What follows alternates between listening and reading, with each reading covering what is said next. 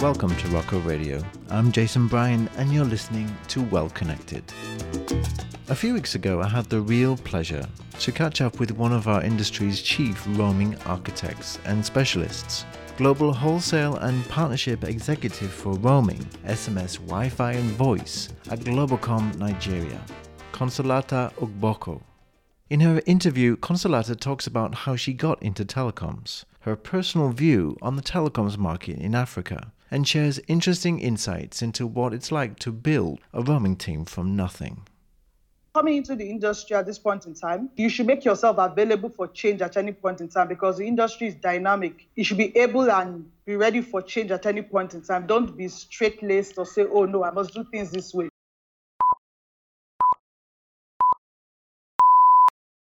It's a real pleasure to be here with Consolata from Glo, Nigeria. How are you doing today, Consolata? I'm fine, Jason. I'm perfectly fine today. How are you too? I'm great. How is Nigeria today? What's the weather like there? It's sunny. It's actually very hot today. So Consolata is a person I've met in the industry several times, and I thought it would be really cool to get to know you a little bit better. Can you tell me the story of, of how you started in telecoms? What did you study at university? Okay. Our sciences, I studied microbiology, pure science. And so you weren't sure at university you were going to go into a telecoms company? So there was no plan for telecoms at all. Like, I always wanted to be in oil and gas. That was my vision from university. Why oil and gas? Why energy companies? What was the appeal? Well, they were stable. At that period, they were the stable companies that paid good salaries. Right. So it was about finding something where you for sure could have a long career. Yes, yes. Most people that you knew were in oil and gas had been there for ages. As a girl, growing up in Benin City, you wanted to go into oil and gas because it was a good job, but what did you really want to do? Okay, really, when I was growing up, I had no inkling about oil and gas. When I was growing up, I wanted to be an architect. I was good in technical drawing. I liked to draw. So then my vision was, oh, I want to build houses. I want to build bridges. I wanted to be an architect. Wow. That was my vision then. Of course, that quickly changed. Once I entered university, that changed. But my initial vision as a girl was I wanted to be an architect. Everybody else wanted to read medicine and pharmacy and some other thing. I wasn't interested in any of that. I wanted to use my hands. I loved drawing. I was always sketching. I was always drawing one thing or the other. So So you wanted to be an architect. You were drawing all the time. You got to university and you realized this wasn't something that realistically you could do. The reason why I kind of, when I got into university was like, oh no, for architecture, you have to do it for five years. I said, no, I can't be here for five years. I don't want to be here for five years. So it was kind of a stupid way of switching to sciences. I always loved sciences. I was always good in sciences. So sciences was not a new terrain for me. But uh, that's how I switched from my drawing days to pure sciences. Just because you wanted to get into work and you wanted to start somewhere with work. Yes. You think, oh, I'm in a hurry. I don't have five years to spend in university. I'm in a great hurry. I want to graduate quickly and jump into the workforce. Hmm. so, so that's strange. You can imagine. Yeah. No, I can. I know exactly what you mean. It was a, a question for me about how long you study for, and, you know, you always just want to get a job because when you're younger, you want to buy things and you want to, you know. Yes. yes. You know, then you're thinking, oh, when, when I'm an adult, I'll do this, I'll do that. So your thinking is, oh, I need to get out there quickly and do all the things I've been dreaming I want to do. You did an M B A as well. What was your M B A in? Was inside. My M B A was business administration. Ah, business administration. So this was in around nineteen ninety-five when you started your career in yes. the energy business. Yes. So basically the job market was very difficult in Nigeria at that time. Uh, well, it had always been difficult. There was no short job waiting for you, definitely, after school. Well, too many graduates, few jobs. So definitely the market was kind of, will I say, full of people looking for jobs. But the good thing is that you could actually get a job in any industry, irrespective of what you read. Most of them had uh, tests. You write tests. Once you write the test and you scale it, they, they, they really don't care what you read. They felt that the university was a grounding for everybody to come out and come into the workforce. That's a really interesting perspective. Actually, I feel like it's a bit similar to the U K, where, you know, my degree was completely different to telecoms and it wasn't even in the business sector. I fell into telecoms by chance because I was looking for a job. I actually wasn't looking for telecoms per se. And I came across the company. Then it wasn't even called Glo. It was called something else. So from the name, you wouldn't even know it was a telecom company. And of course, I applied. Of course, during the interview stage, I got to find out it was a telecom company, newly licensed. It wasn't a planned action at all. But of, of course, when I got in, it was a very interesting find. Then we're just a brand new licensee. We just received the license to run the a G S M operation, but we hadn't started at all. It was a brand new entity. But after a while, I think due to change in government, the license was revoked. So we had to start again. We had to bid again for a license, which we got two years later. Globacom was born then. It was no longer C I L, it became Glo. The actual telecoms license was revoked, and so you had to apply for the license as an operator again. You actually worked on the bid for that. Well, there was a small team then, but everybody had a part to play in the new bid. And we had a lot at stake too, so everybody was really involved. We were all so interested in this new telecom company, which we thought would be a new direction for many of us. Tell me what was appealing to you about telecoms at that time. You know, initially I was interested in technology then. So it was like, oh, this sounds new. This sounds good. I would like to know more. So of course, I did some digging and found out that, okay, this is what they do. Okay, this, this sounds interesting. I would like to be in this field. So it was a new challenge. Let me put it that way. It was a new, interesting challenge. That's the way I saw it then. And what role did you play in Globacom at that time? So many roles. I was recruited for sales. At that startup stage, I was doing recruitment, I was doing administration, I was doing everything. We're doing everything. We're few, and of course, so you had to wear many caps.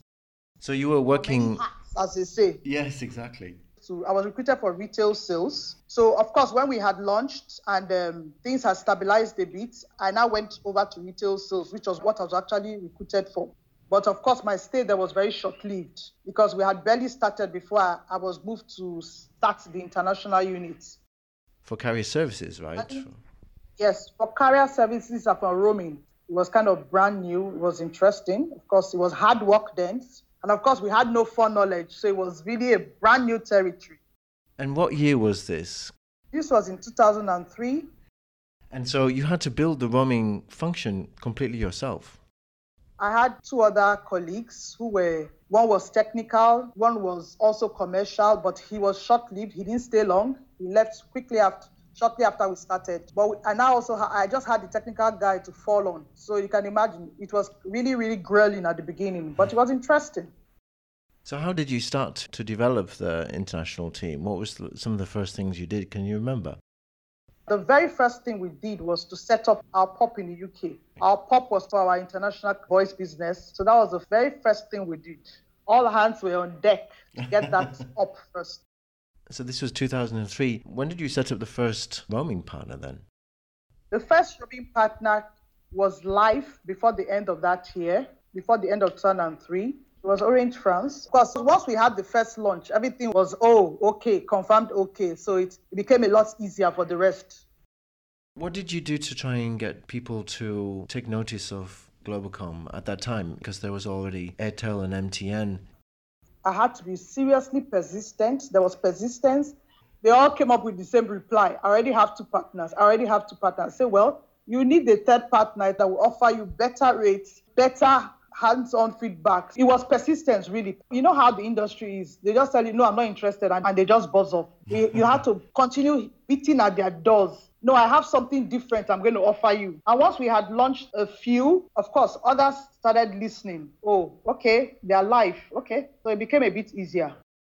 And you were the first network with data roaming. Isn't that correct? Yes, surprisingly, even though we're two years late, we're the first to launch data roaming. And of course, we worked tirelessly to get that launched. Luckily, we had that monopoly for two full years before any other person launched data. So you had a real head start over the other operators. Because of that data launch, we got some key partners to come on board that, you know, had previously been very slow. And we had some others that were on board, were not really le- using us. They started using us because of data. the onus then was, okay, let's quickly work on increasing our coverage globally. And of course, getting more partners in, getting more people to recognize that we're serious and we're ready to deliver on our promises. And of course, shortly after then, we had a license in Benin. So of course, there was another roaming country to add to Nigeria. So our, our bargaining strength increased a bit, where we can offer you two networks. And a couple of years later, we had Ghana to add on to that. So you were expanding into a group and you had to manage the roaming solution in centrally, I guess. Yes, yes, we do that. We manage three networks centrally, though they all have independent networks, but the services are managed centrally. Network elements are very different. So a long history in telecoms. What do you think to telecoms today? The good thing about telecoms is that um, there's always something, some new technology, some new thing that we are adding on to what already exists. So I don't think telecoms will ever be, be a boring sector for anybody. There's continuous innovation and something new coming up all the time. So for me, telecoms is always something interesting. In this wave of I O T, there are new things to do. Okay, instead of just doing traditional roaming, how can I get enterprises interested in I O T so that we can build something beyond the borders? Roaming in itself seems to be like, oh, they say it's traditional, but I think with the growth in technology, there are new ways you can do different things with, in addition to the traditional roaming of with your phone. So it's not something that will get boring anytime soon. I don't think so. And how is the launch of four G? People are have changed habits because with four G, you have a number of new benefits, right? You can download things, you can connect faster to the cloud. Mm-hmm. It's faster, but people are also streaming video and different things like that. Is practically everybody's on is on one data plan or the other. So everybody has embraced the increase in data usage or the increase in data speeds. For most of us, we of course with the new handsets coming up, the new smartphones coming up, the demand for four G is even higher. So you find everybody with their latest handsets with a four G SIM, and of course, guzzling up data so quickly. And what about the Internet of Things? Is Internet of Things really taking off in Africa? Do you think that it's something that a lot of operators are thinking about? Mm, it has been slow, really slow, surprisingly. But I think maybe in the next few years, it will take off. But, but for now, things have been kind of slow with the um, Internet of Things. I don't know why, maybe because the operator may be aware the enterprise customers or the enterprise segments are not really fully abreast of what kind of value they can get from this. But from what I hear around, I think something that's about to take off. So I think um, in the next couple of years, we should have some development in that sector. So in terms of Glow right now, four G is launched. You're thinking also about A two P S M S and, and S M S services like mobile engagement. Is that also something that's common in Africa? A two P is, is very old in Nigeria now. Our banks have been strong A two P customers for, for, for many years now. Many other sectors have embraced A two P. So it's something that has been on for many years now. Customers will continue to demand immediate responses, immediate feedback on purchases, immediate. So for now, it's uh, riding high in Nigeria amongst all sectors, various sectors. Okay, so I was reading the newspaper recently, and in the newspaper, they were saying if more women don't get into technology and telecoms, then the future of telecoms as we know it is going to be designed by men. What do you think to that?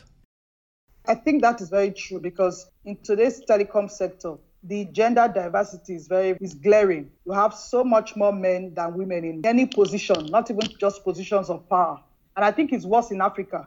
You have more men up there than women. For what we know, women have been making um, inroads in various technological sectors. So it's high time women are given the opportunity to grow and to develop in the telecom sector too. And of course, like we know, not because I'm a woman, women always come with something extra. What was it like for your career in telecoms? Were you treated any differently than men in general when you were building the teams and when you were delivering projects? Not really. I think I was one of the lucky few, but to a certain extent, there's still that feeling that you are not being given as much opportunities as the man. It's still there. In the African telecom sector, from what I've seen across various networks, there's still a limit to where you can get to. There seems to be a glass ceiling over your head. We are calling for equality. We're not calling for men to be removed. We're calling for equality across genders. The men should be given the opportunity, but the women should also be given the same opportunities. I was always ready to get my hands dirty. I never said, oh, I'm a woman, I can't do this. No, I was always ready to do anything that needed to be done to get the job done. So maybe that's why I've been lucky. But like I said, we're very sparsely spread, very few women. There's still a lot of room for women to come into the sector. And thinking about your telecoms career, uh, Consolata, you've been in telecoms over fourteen years. What lessons do you think that you've learned from this experience? Or will I say the key takeaway for me is uh, the fact that you could have something that was almost nothing and see it grow and develop into something that is quite astronomical. So open my eyes to the possibility of what technology could be and what possibilities technology holds. So that's my takeaway from telecoms. But lessons I specifically I learned was that hard work always pays. If you work hard, you get the desired results. And I think that's the same across any segment. It's not telecom specific. He also taught me that you could break down cultural barriers, because in relating with people who were non-English speaking or had poor English or their first language wasn't English, or cutting across boundaries, various parts of the world. So it gave me that foresight that you can actually get into any segment of uh, the world where you want to do business if you are persistent and if you do some groundwork. Just from the top of my head, that's what mm-hmm. I would say I've garnered from my fourteen years plus in yeah. telecoms. And for people who are thinking about entering into the telecom sector at the moment, what advice might you give them? I don't think there's an industry-specific advice. It's the same thing as any job. If you are coming into the industry at this point in time, you should make yourself available for change at any point in time, because the industry is dynamic. You should be able and be ready for change at any point in time. Don't be straight-laced or say, oh no, I must do things this way. When the wind of change comes, you should be ready to change with, with things. And of course, work hard, which is standard for any industry. You need to work hard to get ahead. That's standard. I worked in oil and gas, and I discovered it was is quite a boring segment of the industry, so to speak. Fine, yes, which is true. The job is stable, but there's nothing new.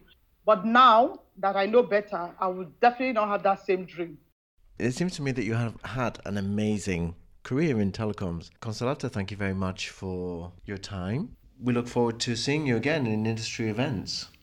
I appreciate this opportunity. Thank you. Thank you, Jason. Thank you for your time too.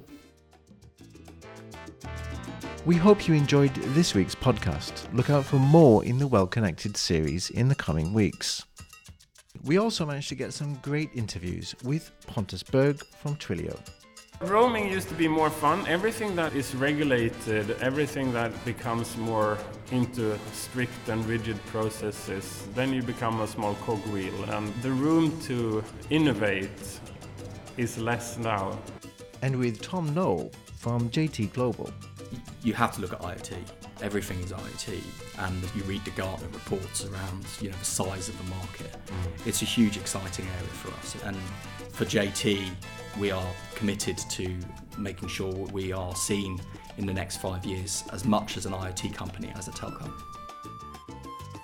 These two well-connected podcasts will be coming out very soon, so stay tuned to Rocco Radio for more information.